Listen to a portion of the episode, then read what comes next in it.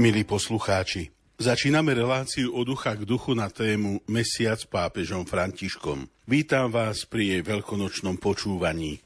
Svetý otec František nás aj napriek zdravotným ťažkostiam, pre ktoré musel byť hospitalizovaný, opäť obohatil množstvo myšlienok počas generálnych audiencií, ako aj v homíliách počas liturgických slávení či príhovoroch.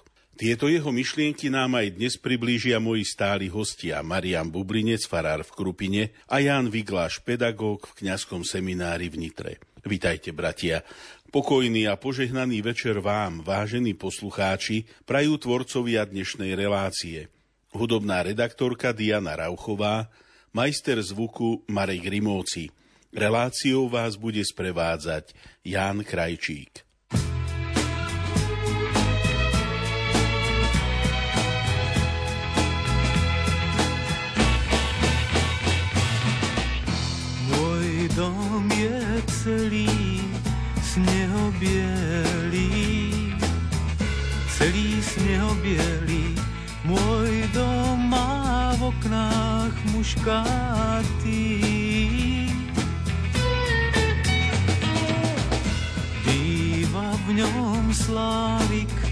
Roznežnelý, slávik roznežnelý, Slávik, čo pieseň utkáti. V tom dome rozprávajú stromy, rozprávajú stromy, lipa tam za princeznou vzdýchá. Agát tam zlatým zvonom zvoní, zlatým zvonom zvoní, breza je schúlená a tichá.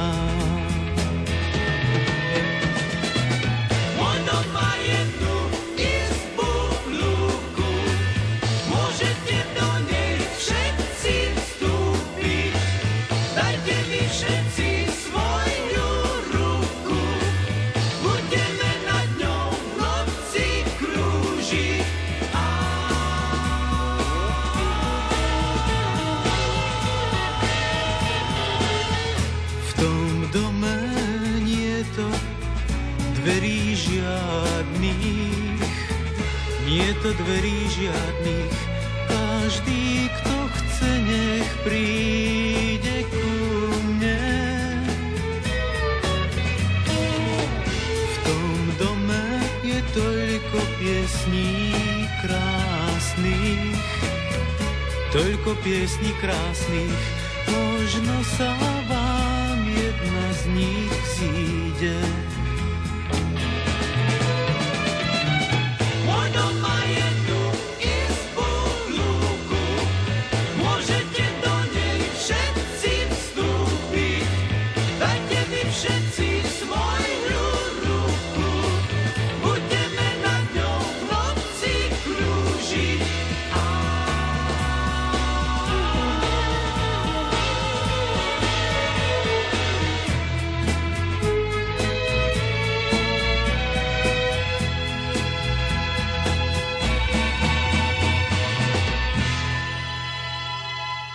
Teraz sa, vážení poslucháči, budeme venovať encyklike svätého otca Františka Fratelli Tutti, všetci bratia. Preberáme štvrtú kapitolu, ktorá má názov Srdce otvorené pre celý svet. Dnes sa budeme venovať dvom krátkým podkapitolám Lokálny a univerzálny a miestny kolorit. Janko, teba prosím, keby si urobil aj taký kratučký úvod prierestov aspoň tou štvrtou kapitolou a potom keby si nám vysvetlil 142. bod pod kapitoly lokálny a univerzálny.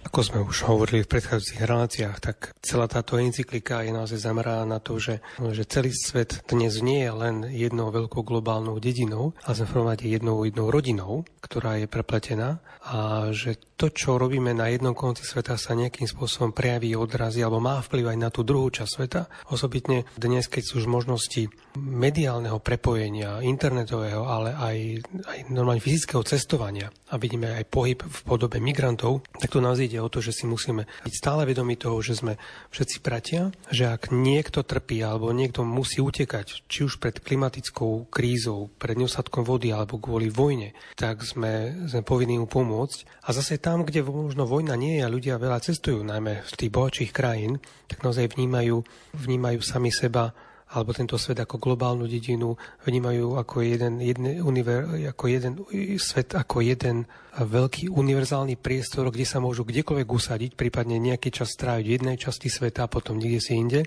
Vznikla normálne nová taká skupina sociálna, ktorá znamená, že digitálni nomádi. To sú mladí ľudia, ktorí sú perfektne e, znali počítačových technológií a vedia sa usadiť naozaj kdekoľvek vo svete. Niekedy nemusia nevedieť jazyk, pretože sa, pretože sa pohybujú v tom virtuálnom priestore a nejaký čas žijú povedzme v Indonézii, na Sri Lanke, potom v Japonsku, potom v Kanáde, v Ázii, v Afrike. A s vystačia. A ako nomádi naozaj sa stiahujú raz z jedného miesta pod, potom na, na druhé. To sú práve tí, o ktorých v tejto kapitolke potom Svetotec hovorí, že to sú tí ako vyznavači globalizmu alebo univerzalizmu. A práve v tom bode 142 hovorí o, tých, o tomto rozdieli a napätí medzi tým, čo je lokálne a tým, čo je globálne. Hovorí, že medzi tým je vždy nejaké napätie, ale treba si dať pozor, aby sme neopadli do, do dvoch extrémov. Jeden extrém je ten, keď ľudia žijú v tom abstraktnom a globalizujúcom univerzalizme. To sú napríklad títo ľudia, ktorí naozaj cestujú, nemajú problém sa usadiť kdekoľvek vo svete a ktorí boli najradšej, aby, aby všade vo svete bola väčšina vecí úplne rovnakých, aby sa nemuseli prispôsobovať. Druhý extrém je zase len to zbožňovanie niečoho lokálneho, čo je vôbec neotvorené tomu, čo, čo, je, čo je svetové, čo je univerzálne, čo ich môže obohatiť. No a Svetému Otcovi ide o to, aby, aby dával pozor na to, že, že jeden extrém môže byť tý, keď ľudia nevnímajú tú hodnotu a krásu niečoho lokálneho, miestneho a majú radi len to, čo je globálne, univerzálne. Ten druhý extrém je to, keď sa niečo lokálne stane len folklórnym múzeum, ktoré je naviazané na jedno miesto, odsudené na opakovanie stále tých istých vecí a tí ľudia sa stavajú neschopní nechať sa osloviť niečím, čo je iné, oceniť krásu, ktorú Boh šíria za hranicami ich územia. Takže hovorí o tom, že musíme musí nám na srdci ležať naozaj aj tá lokálna dimenzia, pretože tá lokálna dimenzia je vlastne niečo, čo nemá ten globálny univerzálny svet, môže byť kvasom, obohacovať, spúšťať, spúšťať mechanizmy subsidiarity. Čiže môžeme vidieť, že napríklad na niektorej tej lokálnej úrovni e, niektoré veci sú, sú zvládnuté veľmi dobre a na inom mieste na lokálnej úrovni vôbec nie a tí sa môžu to naučiť. A na druhej strane to univerzálne bratstvo, sociálne priateľstvo nás otvára k tomu širšiemu chápaniu toho, že sme naozaj jedna rodina a všetci bratia. Takže Svetý Otec to vyjadruje potom práve toto jednou vetou veľmi výstižne, že univerzálne bratstvo a sociálne priateľstvo vnútri každej spoločnosti sú dva neoddeliteľné a rovnocenné póly. Čiže treba naozaj vnímať to obohacovanie z tej, z tej lokálnej časti sveta, zároveň vnímať to, ako, ako môže byť aj to lokálne ráz, keď je otvorené tomu, tomu globálnemu. Ďakujem, Janko. Maroža, teraz Poprosím teba, aby si nám približil tú druhú podkapitulu Miestny kolorit. Svetý Otec hovorí o tom, že je dôležitá otvorenosť voči druhým. Táto otvorenosť nie je možná bez osobnej identity a takej otvorenosti voči tým druhým ľuďom a bez zakorenenia, pretože tak sa môže ľahko stať, že sa začneme prispôsobovať druhým ľuďom, opustíme svoju zem, aj svoju kultúru a začneme sa tak akoby zaujímať a zakoreňovať v tej inej kultúre, ale dialog sa nevedie tak, že sa zakorením v inej kultúre, ale že prinášam do svojej kultúry to bohatstvo a objavujem zase bohatstvo tých druhých. A to je vlastne, to je vlastne ten skutočný dialog. Svetý Otec hovorí také, také prirovnanie k domu, že keď mám dom, ktorom bývam, tak nemôžem čakať od susedov, že sa mi budú o ňo starať. Musím sa o ňo starať ja. A to je budovanie tej identity. A keď sa o ňo starám správnym spôsobom, tak viem aj ponúknuť niečo zo svojej záhrady, prijať niečo zo záhrady druhých. A hlavne nie som nebezpečenstvom pre, to, pre tých okolo, lebo mi ten dom nezačne padať. Takže to je taká výzva k tomu, aby sme vedeli byť zakorenení A keď Svetý Otec hovorí o univerzálnych hodnotách, tak to nemyslí uniformné hodnoty, lebo mnoho razy, keď sa povie, že to je univerzálna hodnota, tak sa to mnoho razy zoberie tak, že je u všetkých rovnaká. To tak vôbec nemusí byť. Že tá hodnota, ktorú niekto žije, niekto prežíva, tak nie, v jednej kultúre je taká a v inej môže byť iná. Samozrejme, nemyslíme na to, že niekto bude prestupovať Božie prikázania, to je v každej kultúre zakázané, ísť proti Božím prikázaniam, ale tie každodenné situácie, ktoré prežívame, tak tie nám veľmi pomáhajú k tomu, aby sme žili tie hodnoty tým správnym spôsobom. Napríklad, hej, že manželstvo v Európe, kde robí muž a robí žena, sa zrejme musí nejakým iným spôsobom rozvíjať ten vzťah ako možno, že niekde inde vo svete, kde žena napríklad je stále doma a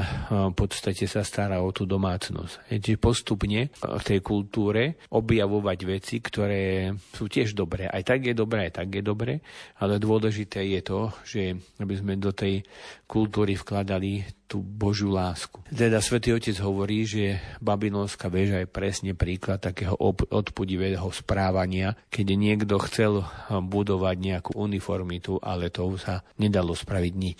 Existuje teda aj falošná otvorenosť pre univerzálnosť, ktorá vychádza z prázdnej povrchnosti. Teda svätý Otec nás pozýva k hlbokému mysleniu a máme, máme si obha- vedieť obhájiť svoje hodnoty. Máme to robiť bez toho, aby sme sa za ne hambili, bez vykorenenia sa, ale aj bez toho, aby sme iným ubližovali. Keď sa rozprávame o hodnotách, tak to nesmie byť o tom, že my tie hodnoty tých druhých zosmiešňujeme. Ale vždycky hľadáme spôsob, ako, ako ich ponúknuť tie svoje. Takže to, sú, to je tá, tá časť miestny kolorit. Ďakujem ti veľmi pekne. Dáme si teraz hudobnú prestávku.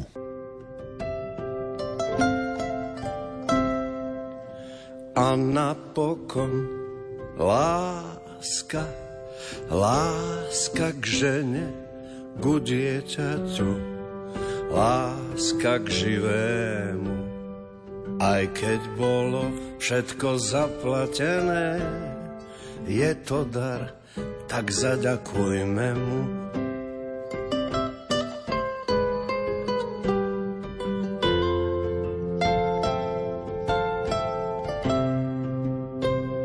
Za to, že je čím sú hviezdy lodi, najjasnejšia medzi hviezdami.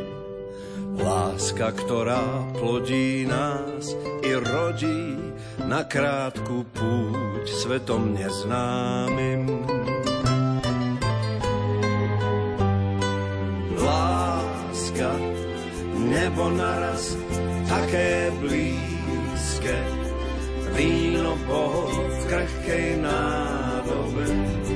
Láska, ktorá sedí pri kolíske, Láska, ktorá tlačí pri hrobe.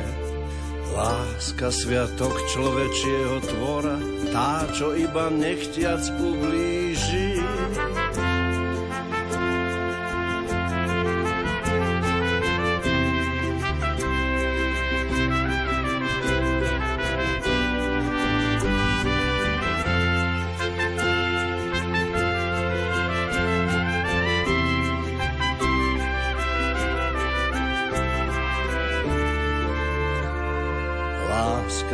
Sviatok človečieho tvora, tá, čo iba nechťac ublíži. A nad ľudskou láska Božia, ktorá odovzdane visí na kríži.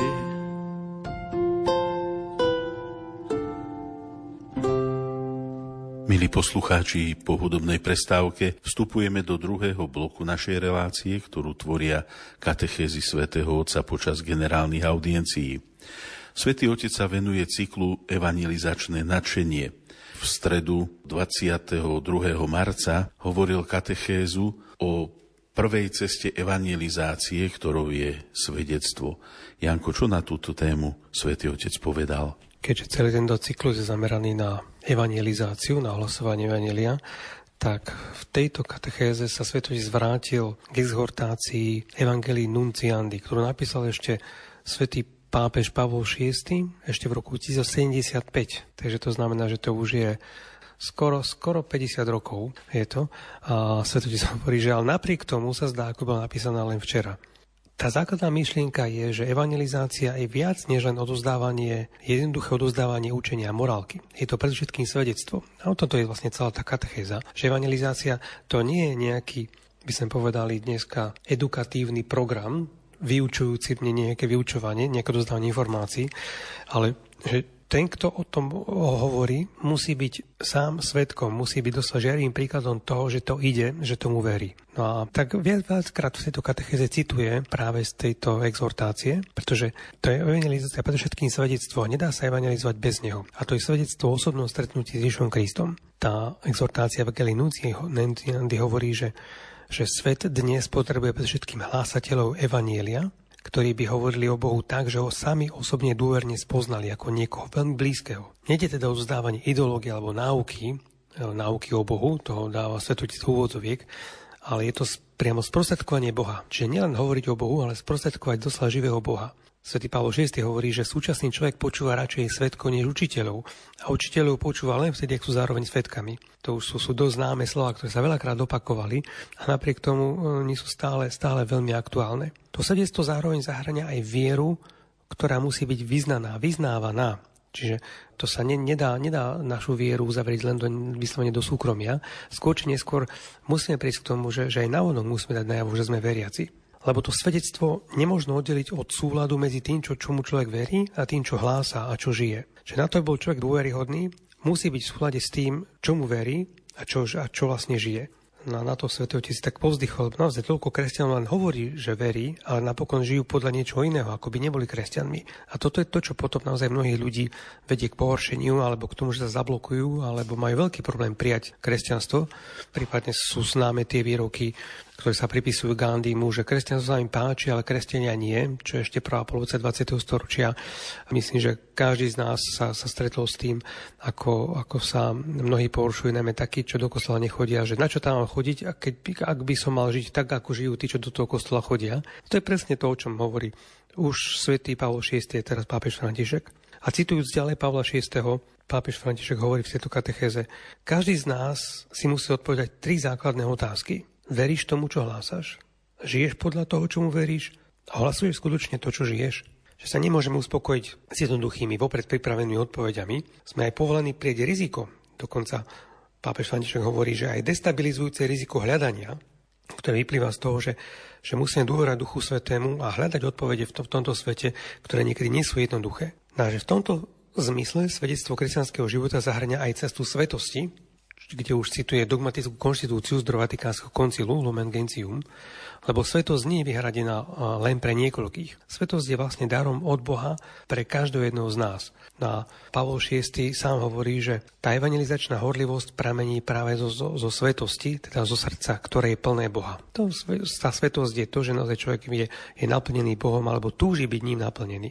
A ďalej, že bez svetosti reč hlásateľa Evanília len ťažko prenikne k srdcu súčasného človeka. Ďalej svetotec vysvetľuje, že tými adresátmi evangelizácie nemajú byť len tí druhí, ale na prvom mieste my sami, pretože aj my sa musíme každý deň obrátiť, čiže my sami potrebujeme ohlasovanie Evanília každý deň, každý deň potrebujeme obrátenie. Takže opäť citujúc tú exhortáciu Evangelii Nunciandy, církev, ktorá je Božím ľudom, sama musí neprestane počúvať ohlasovanie Božích skutkov, Skrátka, církev musí neustále počúvať zvestovanie Evanielia. Čiže nie, nevníma to len tak, že církev tu na to blahoslavé anielium, ona sama musí počúvať, stále musí rásť, ona stále musí dorastať do tej plnosti evanielia, do svetosti. Čiže církev evangelizuje najprv seba, aby bola schopná evangelizovať aj iných a to napokon vedie k tomu, že má schopnosť vtedy meniť spôsob chápania to, ako sa to robilo doteraz. Lebo to, čo bráni evangelizácii, je práve takéto presvedčenie, že vždy sa to robilo takto a keď to budeme robiť inak, tak vlastne sa odkloníme od toho,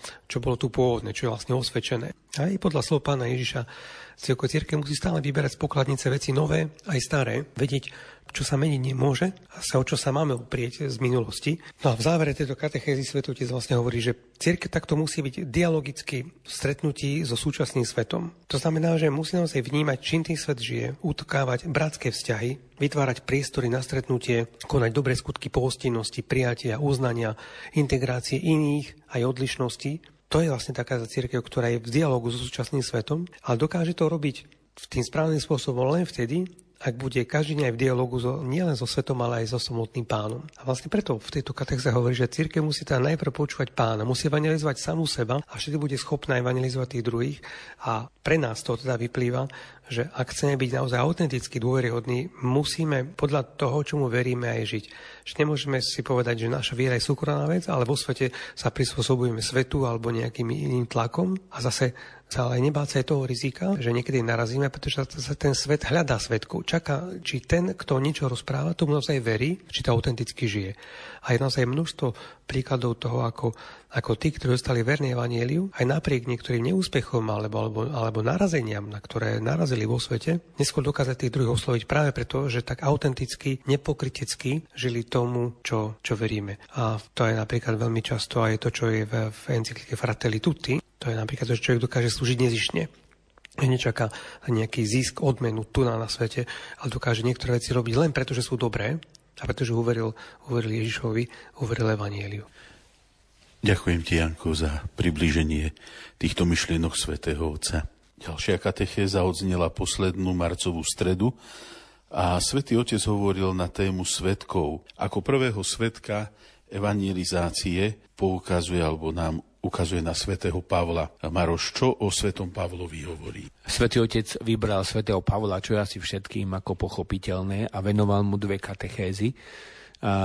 Keď rozprával o tejto prvej, tak sa zameral na to, že Pavol nebol človek, ktorý by bol zlý alebo ktorý by bol obrátený proti Bohu. Naopak, Pavol hordil a mal vášeň pre Boha takú veľkú vášeň, že dokonca išiel proti cirkvi, pretože si myslel, že kresťania sú tí, ktorí zrádzajú učenie, toto židovské, a teda Pavol ich chcel zničiť. A potom, čo sa stalo, tak stala sa taká vec, že, že jeho vášeň pre také ničenie a prenasledovanie kresťanov sa zmenila na vášeň pre budovanie. Teda a vášeň zostala, to je dôležité. Aj Tomáš Akvínsky hovorí, že vášeň z morálneho hľadiska nie je ani dobrá, ani zlá. Ale hriech ju môže urobiť zlou a zase, keď máme vášeň pre dobré veci, pre, pre čnosti a pre šírenie dobra, tak zase môžeme spraviť tú vášeň dobrou, teda vášeň ako keby stále, tak stála na kryžovatke. A my jej máme pomôcť, aby sa rozhodla tým správnym spôsobom. Teda jeho vášeň, Pavlova vášeň pre Boha, a jeho slávu neboli zničené, to je ďalšia krásna myšlienka, ale boli premenené, obrátené. Boh nie je ten, ktorý potrebuje zničiť naše vášne, naše, naše dáry, naše také tie, ten rozbeh. Boh ho potrebuje dobre nasmerovať. Nasmerovať ho tým správnym spôsobom. Pavol bol nasmerovaný iným spôsobom, ale potom ako padol z konia, z konia, no ako padol na zem, cestou do Damasku, nevieme či z konia, ale padol a padol tam a vtedy vlastne tá jeho vášeň bola premenená tým správnym spôsobom. Nádherné na tom je to, že Boh nepotrebuje ničiť to, čo máme, čo nám daroval, ale potrebuje, aby sme to tým správnym spôsobom tak usmernili. Takže stať sa kresťanom nie je o nejakom make-upe, nejakej zmene tváre. To nie. Ak si kresťan, tvoje srdce má byť zmenené a ak si kresťan iba na vonok, tak to nie je dobré. Čiže Ježiš prichádza a stretnutie so živým Ježišom je o tom, že sa naše srdce mení a my v tom srdci alebo v tom zmenenom srdci môžeme začať správnym spôsobom ohlasovať evanielium. A svätý Otec takto hovorí, každý z nás si myslí o sebe, som veriaci človek, to je dobre. Modlím sa, áno, snažím sa plniť prikázania, áno. Ale kde je v tvojom živote Ježiš? Tá podstatná, najdôležitejšia otázka. Niekedy odpovedáme, ach nie, iba robím veci, ktoré prikazuje církev. Áno, robíš, ale kde je Ježiš? Stretol si sa s Ježišom, rozprával si sa s ním. Čiže tu Svetý Otec veľmi zdôrazňuje nakoniec myšlienku už z kresťanstva, ale aj Benedikta XVI, keď hovorí v encyklike Boh je láska, že my, my sa musíme stretnúť so živým Kristom a vtedy sa vtedy začíname žiť takéto skutočné, opravdivé kresťanstvo. No a svätý Otec hovorí, že si môžeme všímať, že dochádza tu k istému paradoxu. Najskôr Pavol si myslel, že môže ísť a zatýkať, posudzovať, odsudzovať, zabíjať tých kresťanov, ktorí sa vydali po tej ceste za Kristom. Čiže dá sa povedať, že čím viac bol povrchnejší, tak tým bol taký sebaistejší. Ale potom, keď Pavol si uvedomil, čo robil, tak prestal s týmto prenasledovaním a čím išiel hlbšie, a tým, tým viac si uvedomil, že nie druhí sú hriešnici, ale on je hriešnik a je dôležité prijať Ježiša Krista do svojho srdca. Takže dá sa povedať tak skrátke, že ak chceme ohlasovať Ježiša Krista, musíme sa úprimne obrátiť vo svojom srdci. Ďakujem ti, Maroš. Dáme si hudobnú prestávku a po nej budeme pokračovať v myšlienkach svätého otca Františka z jeho katechéz.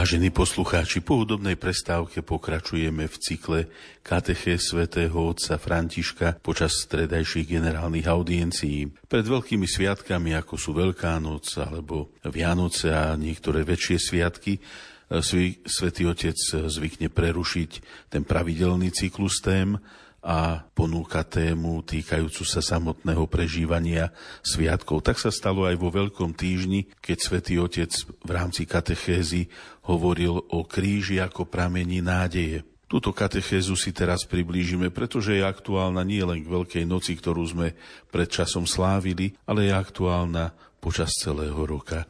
Janko, prosím ťa, aby si nám myšlienky z tejto katechézy o kríži teraz priblížil. Áno, ako si povedal, tá katechéza je aktuálna nielen v tom pôstom období alebo v tom období svetého týždňa, ale kedykoľvek. A je to také zaujímavé, lebo naozaj aj pápež Benedikt XVI pred uh, sviatkami, ako sú Vianoce, Veľká noc, venoval katechézu naozaj tak tematicky presne tým najväčším tajomstvám, ktoré prichádzajú. A tentokrát Svetý Otec nehovoril o celom tom veľkonočnom trojdni, ale sa zameral vyslovene na kríž. Čiže tá katechéza je skutočne veľmi aktuálna, lebo tý, ten kríž nás prevádza stále v našom živote, či je pôzd alebo už veľkonočné obdobie. No a bolo to teda práve v, v tom čase Svetého týždňa, keď na kvetnú alebo palmovú nedelu zazneli pašie, čo je aj nazvané nedelu trpenia pána a bolo to pred, rovno pred tým vstupom do veľkonočného trojdňa, tak uh, už tedy, keď sme počúvali pašie na palmovú nedelu, tak e, sa končili tými slovami, že zapečateli kameň. A to je ako keby aj ako keby taká symbolická bodka za tým Ježovým ukrižovaním, že prežijú učeníkov ten kameň, zapečatený kameň, ten balván znamenal koniec nádejí. Ich učiteľ bol ukrižovaný, zabitý tým najkrutejším, najponižujúcejším spôsobom, čo bolo úplne verejné zlyhanie, najhorší možný koniec, kde sa naozaj behom pár hodín sa rozsypal, zosýpal kompletne celý svet a nielen to, že ako keby, keď niekto že náhle zomrel, v tomto prípade to bolo naozaj verejná potúpa, verejné zlyhanie, odsúdenie Ježiša. Čiže behom pár hodín sa toľko očakávaní rozplynulo, a mohli sa vrácať k tomu, že aké to bolo, keď sme chodili s majstrom po Galilei, po Judei, ako za nás a my chodili mnohé zástupy. A to je to úplne korešponduje s tými pocitmi, ktoré má mnoho ľudí, že minulé časy boli lepšie, že teraz vo svete, už aj v cirkvi, už to nie je tak, ako to bolo kedysi, všetko je zlé, alebo sa veľa vecí pokazilo. To je jedno z takých tých pocitov, ktoré mali aj samotní učeníci, že v minulosti to bolo lepšie a, a teraz už nás zostala len ilúzia, sklamanie. Ale zároveň sa tu zdôrazňuje, že všimnite si, že v mysli učeníkov zostal ustále len jeden obraz a to je kríž. Na jednej strane sa tam všetko skončilo, ale my už dnes vieme, že z toho najstrašnejšieho nástroja umúčenia Boh urobil najväčšie znamenie lásky. Preto vždy, keď pozrieme na kríž, tak čo tam uvidíme? Uvidíme Ježiša obnaženého, Ježiša zraneného a Ježiša trpiaceho. A práve tohto sa potom svetotec dotkol v katechéze, hovorí Ježišovi obnaženom, zranenom a trpiacom. V prvom rade ten Ježiš je obnažený, vyzlečený. To je nechal sa zbaviť úplne všetkého a práve toto poníženie bolo cestou k vykúpeniu. A v tom duchovnom zmysle aj pre nás nie je ľahké obnažiť sa a byť pravdivý. Vždy sa snažíme akoby zakrývať pravdu. Chceme vyzerať nejako tak trochu lepšie. A potom to znamená, že ako keby sme nasadili taký make-up, ako len určitý výzor pre t- tento svet. Ale potom, keď sa zrazu ten make-up zmizne, a my sa pozrieme do zrkadla, a tak zostane nám vyslovene škaredá tvár. A, ale to je tá naša reálna tvár. A tu je dôležité si uvedomiť, že práve takúto tvár náš Boh miluje. On nás miluje taký, aký sme, tedy keď nie sme nalíčení, tedy keď nie sme pokrytecky. Čiže nemá zmysel si nahovárať nepravdy, skôr práve naopak postaviť sa taký, aký sme, bez toho make-upu pred Boha, lebo vieme, že On nás miluje. K tomu potom Sv. Otec dodal taký príklad, že veď predstavte si, koľko máme zbytočnosti v tom poslednom období v dome Sv. Marty, kde býva, tak e, sa roznieslo, že by bolo dobre sa pozrieť do šatníka, vyradiť veci, ktoré máme a už nepoužívame a že bolo tam množstvo vecí, ktoré išli chudobným a to isté znamená, že treba si urobiť takúto revíziu šatníka aj našej duše, lebo aj v našej duši máme množstvo zbytočných vecí, napríklad množstvo neužitočných predstav, hlúpych ilúzií. A treba sa jednoducho vrátiť k jednoduchosti. Ďalší ten, keď ten obraz, keď sa človek pozrie na kríž, je, že vidí Ježiša zraneného. Vidíme na kríži aj klince, ktorom prebodli ruky a nohy a k tým ranám tela sa pridali aj rany duše. Ako tou, napríklad tou, tou ranou duše bol aj ten nápis, ktorý bol na kríži, toto je Ježiš židovský kráľ. On to nebolo nejaký nápis, v podstate výsmech toho spôsobu, akým sa Pilát vysmieval zo Židov a zároveň mu nezáležalo na Ježišovi. Pre neho to bol jeden nepodstatný Žid, ktorého v podstate odsúdil a keďže na neho veľkňazi tlačili, aby ho odsúdil, tak vlastne týmto spôsobom sa vysmial aj samotné veľrade, ktorí ho odsúdili. Takže Ježiš tu bol zranený na tele, ale aj na duši. Navyše ešte dali ľudia prednosť násilníkovi Barabášovi, že to bol totálny výsmech, obrovský paradox. A potom sa teda svetotec František pýta, že ako to pomáha našej nádeji. No asi tak, že každý z nás má v živote nejaké rany, mnohí máme skryté zranenia a zakrývame ich kvôli zahambeniu. Ale keď pozrieme na Ježiša, tak môžeme vidieť, ako z tých rán vyrastajú lúče svetla. Ježiš na kríži nikoho neobvinuje, jednoducho miluje. A teda nejde o to, že kto z nás je zranený viac a kto menej, ale čo urobíme s tými našimi zraneniami? Čo urobíme s našimi ranami? Môžeme ich nechať hnisať v nevôli a smútku, alebo ich môžeme spojiť s tými Ježovými a potom sa aj naše rany stanú žiarivými, ostami stanú oslavenými. Potom si pápež František tak povzdychol, veď koľko mladých ľudí dnes neznáša svoje vlastné rany a hľadajú, hľadajú východisko buď v, ce- v drogách, v zabudnutí alebo rovno v samovražde. Jednoducho, pretože nevidia východisko, nemajú nádej. A tie naše rany sa môžu stať zdrojom nádeje, keď namiesto plaču nad sebou alebo namiesto takého lízania si tých vlastných rán a namiesto zakrývania budeme utierať slzy druhým. Namiesto toho, aby sme prechovali nechuť k tomu, čo, o čo sme prišli, tak sa môžeme začať zaujímať o to, čo chýba tým druhým. A práve vtedy, keď prestaneme myslieť na seba, tak nájdeme sami seba. Lebo ak budeme myslieť len na seba, tak nikdy sa už nenájdeme. Ale keď začneme rozmýšľať nad tým, čo môžeme robiť pre druhých, tak potom aj naše zranenia sa môžu stať vlastne ranami, ktoré sú ožiarené, ktoré sú prežiarené, ktoré sú oslavené a, a budeme môcť pomôcť aj iným vyliečiť sa z ich rán alebo dokázať prijať ich rany, aby sa tie stali oslavenými. Ďakujem ti, Janko.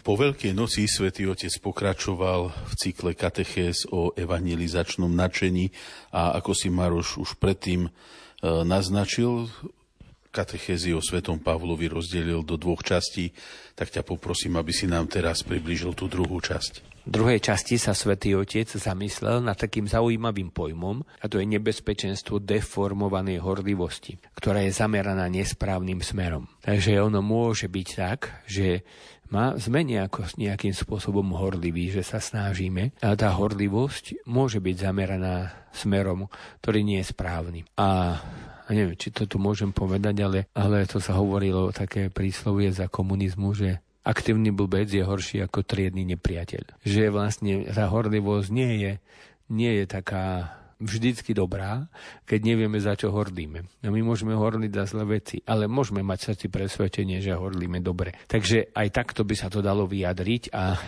Pavol nebol takýto horliteľ, ktorý by horlil za nesprávne veci, ale, ale vedel to tak nejak premyslieť a takým správnym spôsobom to tak žiť. A možno, že je také veľmi dôležité si uvedomiť, alebo sa teda spýtať, že aké sú tie práve charakteristiky evanieliovej horlivosti, pretože my všetci môžeme mať, môžeme byť horliví a môžeme byť horliví nesprávnym spôsobom. Niekedy sa tá horlivosť šíriť evanielium prekladá aj pripravenosť, hovorí svätý Otec. Myslím si, že toto je ešte také vhodnejšie slovo. Nie horlivý, lebo to môže byť čeliako. Ale pripravený. Pripravený šíriť evanielium, pretože ja som už pripravený na to, aby som mohol hovoriť o evanieliu. No a svätý Otec vlastne berie si taký ako vzor alebo takú tú, takéto kritérium toho správneho, správnej pripravenosti. Text svätého Pavla, v ktorom hovorí o tom, ako máme byť oblečení, keď ideme,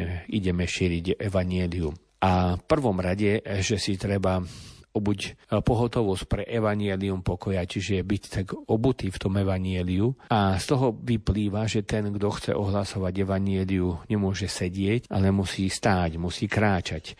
Teda musí, musí niekam ísť, musí putovať. A aby sme mohli dobre putovať, tak je nevyhnutné mať stabilitu v nohách. Teda dobre obutie, správne evanielium. Lebo mnoho razy ideme a musíme čeliť nástrahám terénu pretože protivník často možno zamoril boisko nástrahami. Protivník ho mohol, tak by sme mohli povedať, vojnovou terminológiou zamínovať. A my musíme dať pozor, aby sme, aby sme išli správnym spôsobom a aby sme tak vlastne prežili to, čo, čo treba a tak, ako treba. A potom z toho vlastne vyplýva, že ten, kto chce ohlasovať evanielium, musí byť jednak pohyba, jednak musí vedieť vychádzať. Nie je kresťanom ten, kto nevychádza sám zo seba. Ak sa nevydal na cestu, aby prinášalo ohlasovanie. Teda nemôže to byť za stolom, počítačom, Nemôže to byť iba tam, kde si som zavretý a bojovať s levmi spoza klávesnice, hovorí Svetý Otec, ale ísť tým správnym spôsobom. Keď je to tak, že ideme tým správnym spôsobom, tak opak toho, Svetý Otec hovorí, je, je vlastne nedbalosť. Čiže je mi to jedno, či sa evanelium hlása alebo nehlása. Ja mám svoje zabezpečenie, mám svoje miesto, mám svoju kanceláriu, mám svoj stolík, svoju stoličku. A či sa hlása evanelium alebo nie, tak to mi je jedno. Tak to je taká veľká chyba, hovorí Svetý Otec. A takisto je chyba, keď nie sme pripravení na prekvapenia, pretože my keď začneme hlásať evanielium, tak musíme vedieť, nechať sa prekvapiť Bohom, že on ide aj iným spôsobom, ako sme si to my naplánovali. Napríklad Peteru Cornelia ide iným spôsobom, ako, ako možno, že išiel po stáročia a že taká nejaká veta, že vždy, vždycky sa to tak robilo, je veľmi nebezpečná. Teda mohli by sme tak, tak zhrnúť a povedať si, že ak chceme, ak chceme dobre ohlasovať evanielium, tak musíme mať obuté topánky pre evanielium pokoja a správnym spôsobom vychádzať zo seba. Ďakujem ti veľmi pekne. Dáme si teraz hudobnú prestávku a po nej vstúpime do ďalšieho bloku relácie, ktorú budú tvoriť homílie svätého Otca. Duch pána je nado mnou, lebo ma pomazal, aby som hlásal evanielium chudobným. Aby som hlásal evanielium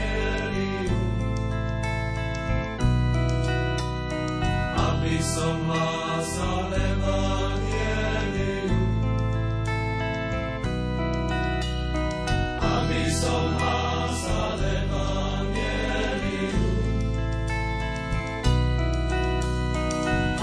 Aby som hlásal Evangelium.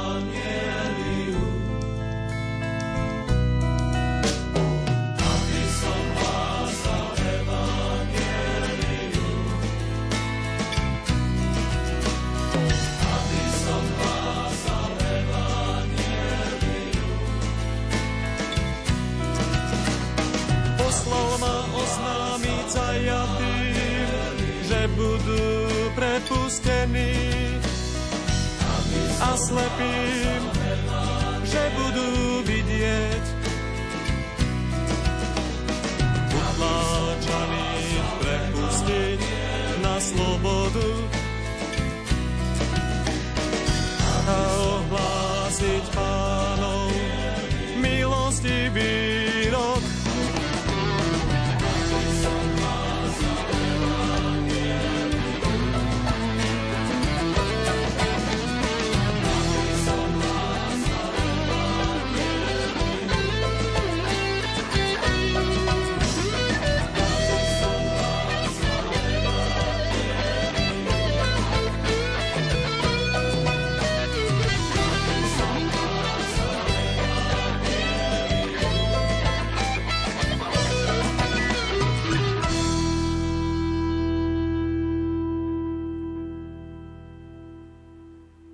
Duch pána je nado mnou, lebo ma pomazal, aby som hlásal evanielium chudobným.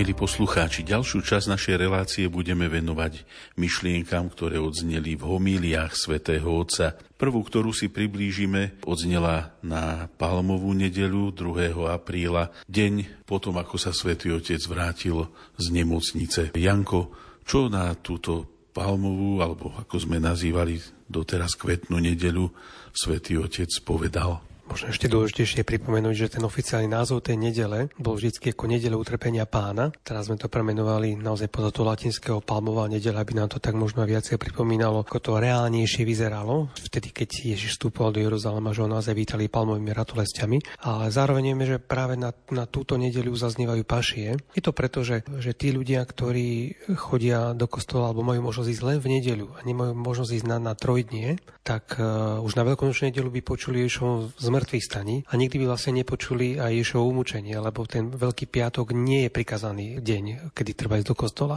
Tak preto nám v tú nedelu e, zaznie Evangelium najprv vstupe do Jeruzalema, ale potom celé tie, tie pašie, ktoré je dobré, ak sa ešte aj spievajú, aby sa ukázala tá, aby sme to úplne inak prežívali. No a teda Svetý Otec sa naozaj zameral vo svojho milí práve na pašie z Evangelie Svetom Matúša a tam zaznie z Ježových úst iba, jediná, iba jediné slovo a to je Božeme, Božeme, prečo si ma opustil. Na toto sa svetotec zameral vo svojho homílii.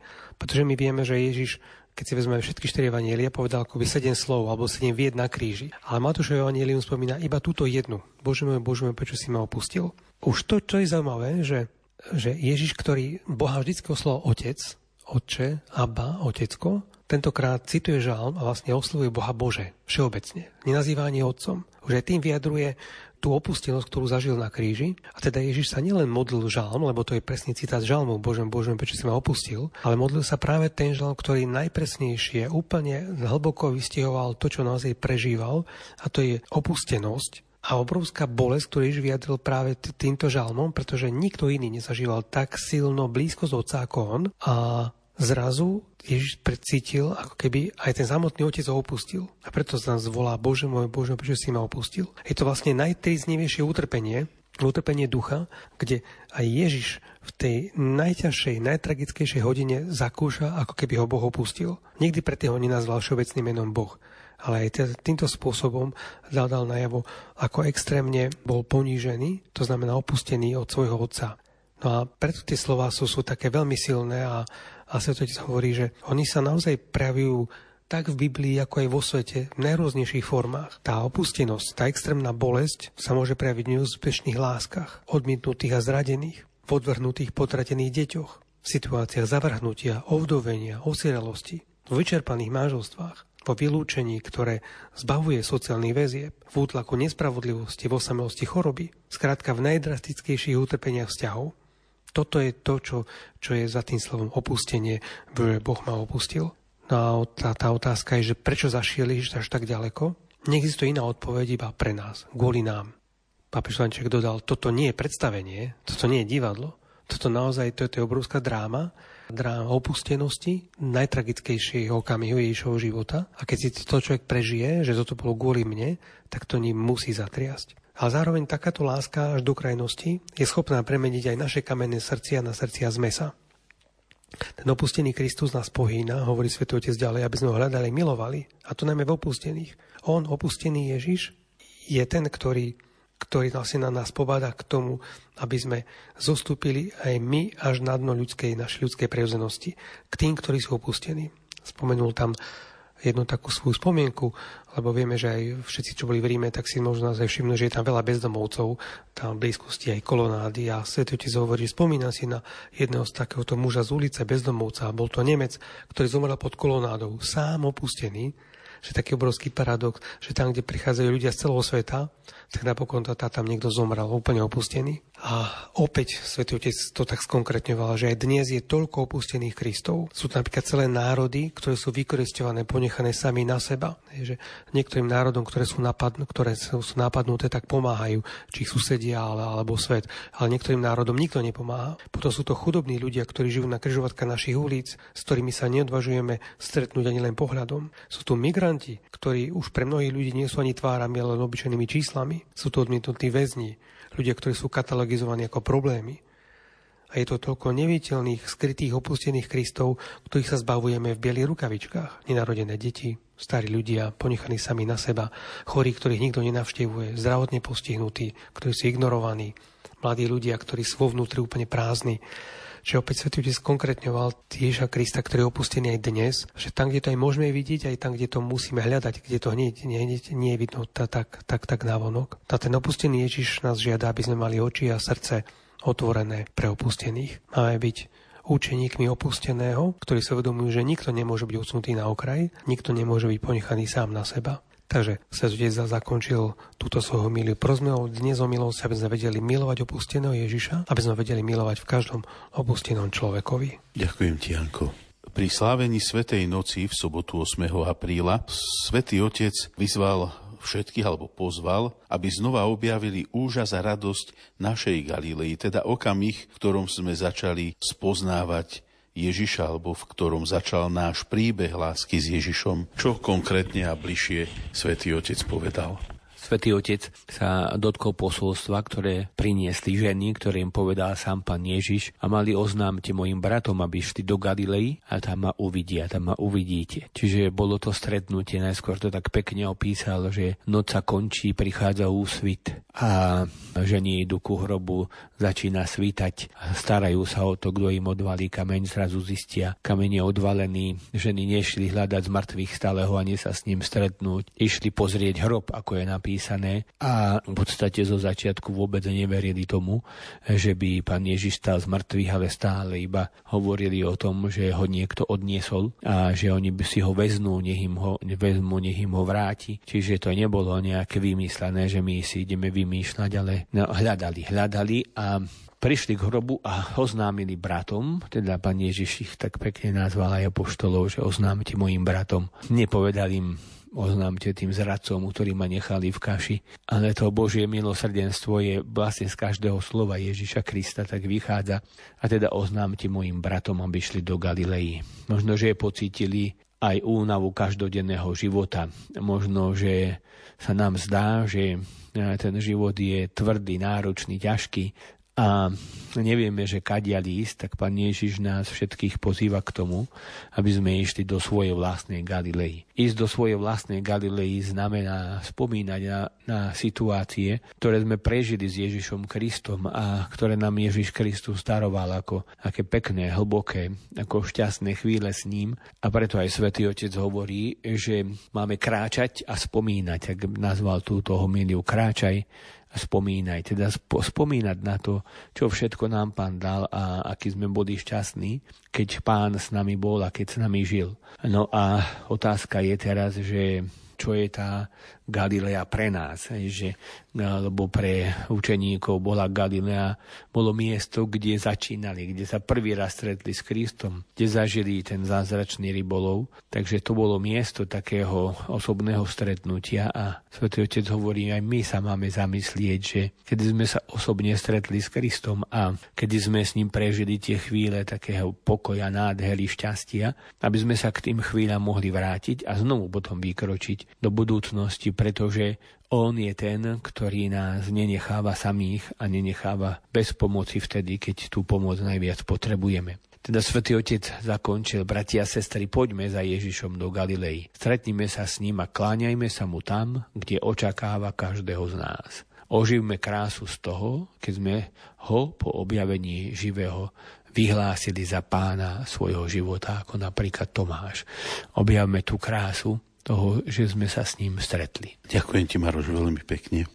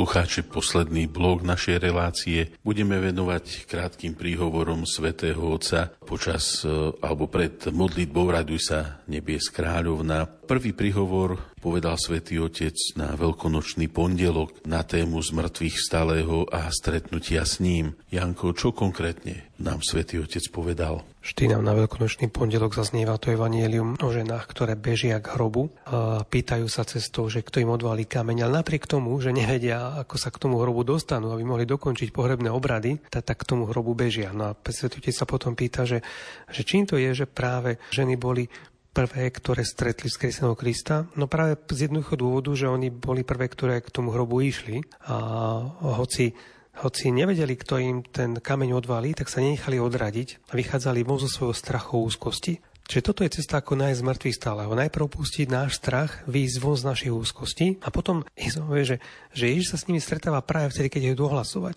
Že oni a Ježiš im vyjde v ústrety, keď videli už ten hrob, ktorý je, je odvalený, kde je kameň odvalený, tak sa odtiaľ otočili, ešte to oznámi učeníkom a práve toto je zaujímavé, že to nie je len jednoduchá správa o tom, že išli čo si povedať, čo sa stalo, ale že oni vlastne idú hlasovať prázdny hrob. A práve vtedy, keď, ho, keď idú hlasovať prázdny hrob, ešte možno nie sú si celkom isté, že Ježiš stal z mŕtvych, tak práve vtedy sa s nimi stretáva. To je taká veľmi základná myšlienka, že keď ohlasuje pána, pán prichádza.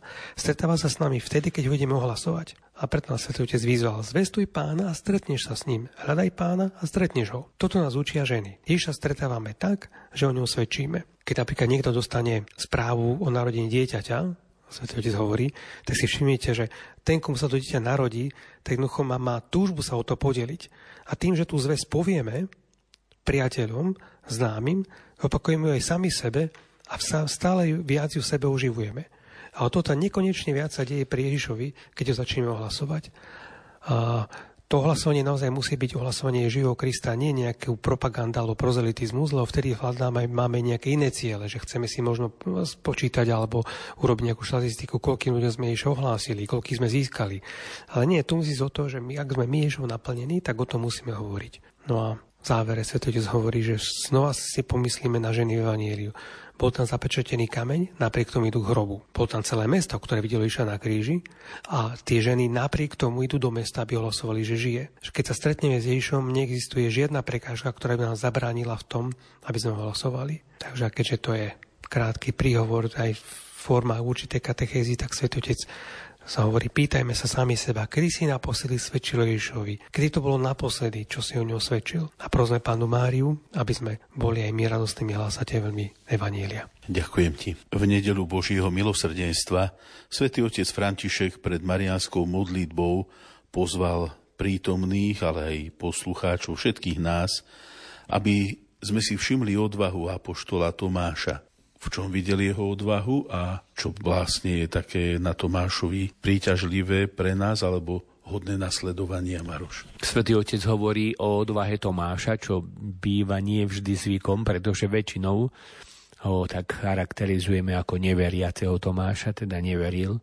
že pán Ježiš stal z mŕtvych, chcel vidieť rany po klíncoch a, a chcel vidieť ranu na boku po kopii, ale svätý Otec hovorí, že zaujímavé je, že nebol zavretý spolu s ostatnými, ktorí sa báli. Zamknutý, ale chodil, hľadal, behal, mohol ho niekto chytiť, spoznať, udať a možno, že ho mohli zobrať, mohli ho zabiť. Ale Tomáš na to nepozeral a tak sa nám zdá, že skôr sa mal pán Ježiš zjaviť ako tomu Tomášovi, že by si to tak viac zaslúžil, ako napríklad aj tým ženám. A svätý Otec hovorí, že jednu chybu spravil a to bolo, že ušiel zo spoločenstva že Tomáš vlastne nechcel byť spolu s tými ostatnými nejakým spôsobom, nevieme prečo, ale nebol s nimi a teda vlastne z toho spoločenstva utekal. A Svetý Otec hovorí, my môžeme objaviť Krista len v spoločenstve cirkvi, len keď sme jeden s druhým. A to je taká, myslím si, že veľmi dôležitá, pekná myšlienka, že Môže byť veľa odvážnych individualistov, ktorí sa ničoho neboja, behajú a objavujú. A sú to individualisti bez vzťahov. A to, čo je dôležité, sú práve vzťahy, spoločenstvo, komunita, ktorú tvorili apoštoli, aj keď ustráchaní so svojimi chybami. Všetci sa možno báli, ale bolo to spoločenstvo tých, ktorých Ježiš Kristus miloval a práve im sa zjavil. Takže je to také pekné a dôležité, aby sme aj my, keď hľadáme Ježiša Krista, nehľadali ho tak individualisticky.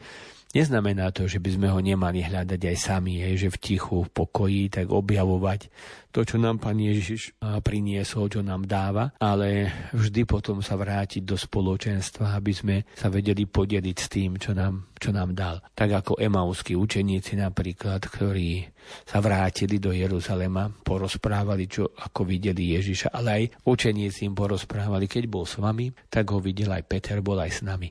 A to spoločenstvo sa tvorí práve tým, že každý z nás môže mať skúsenosť s Kristom ale to nie je taká skúsenosť, že je absolútna, iba tá moja je pravá a vy ste si to vymysleli. Ale práve, že Ježiš Kristus je ten, ktorý sa zjavuje všetkým, ktorí ho milujú. A naše bohatstvo je v tom, že vieme tie skúsenosti tak dávať spolu dokopy, vieme sa o nich rozprávať. Ďakujem ti, Maroš, veľmi pekne.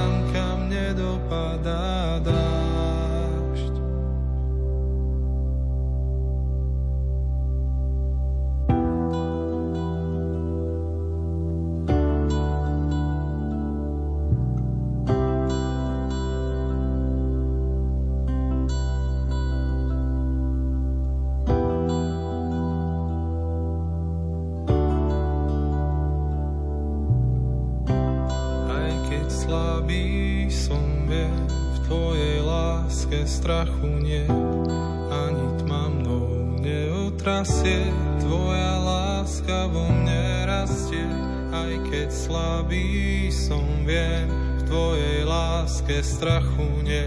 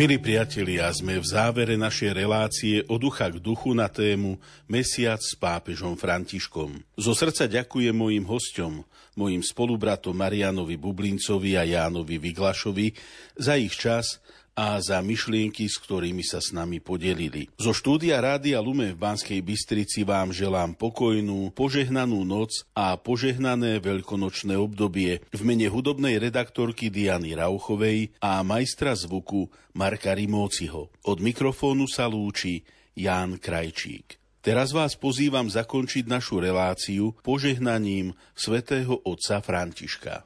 Benedicat vos omnipotens Pater et Filius et Spiritus Sancti. Amen.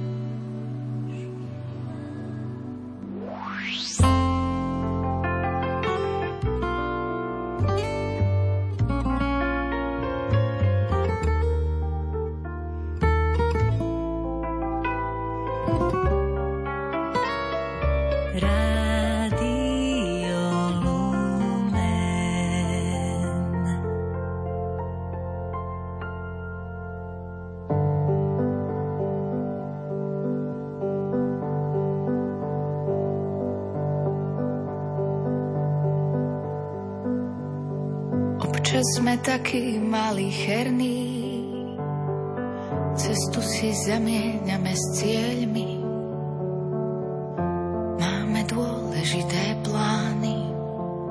Sme silní, skvelí, nezávislí sami. Je jedno, či máme dvere z dreva, či z kovu, keď sú zamknuté a nie sme za nimi spolu. Dávno sú zabudnuté sľuby, tvoje ruky, Margarety, ľúbi či neľúbi. Iskru necítiť, úsmevy nevidieť.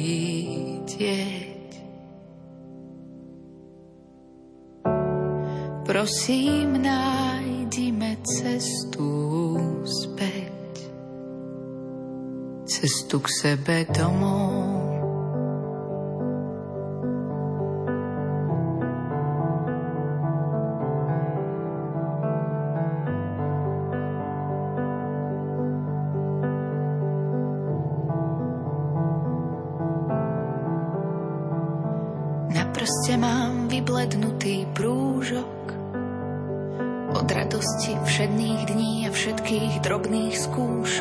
Znak ostáva zbytočne skladať prstene dolu.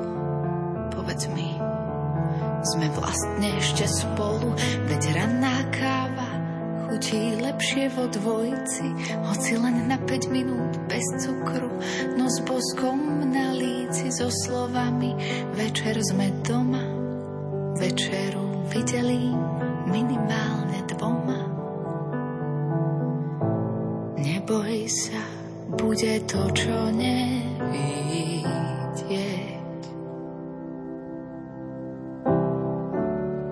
Prosím, nájdime cestu späť, cestu k sebe domov, mm, cestu k sebe domov.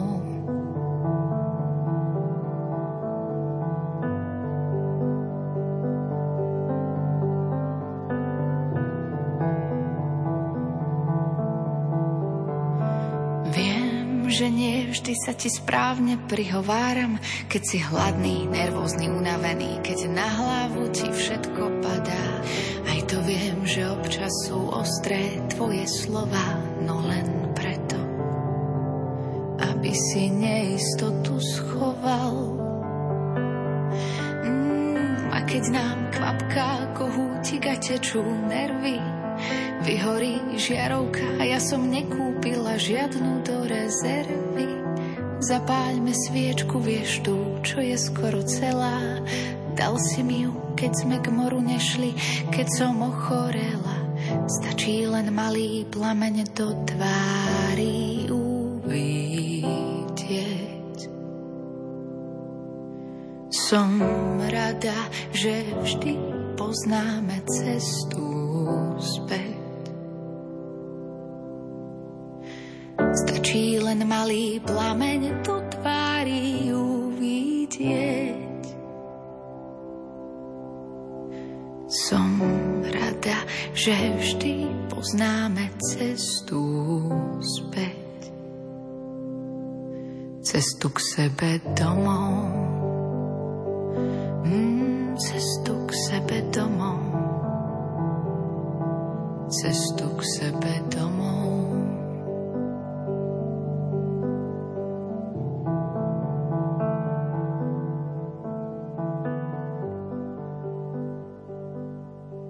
Boh je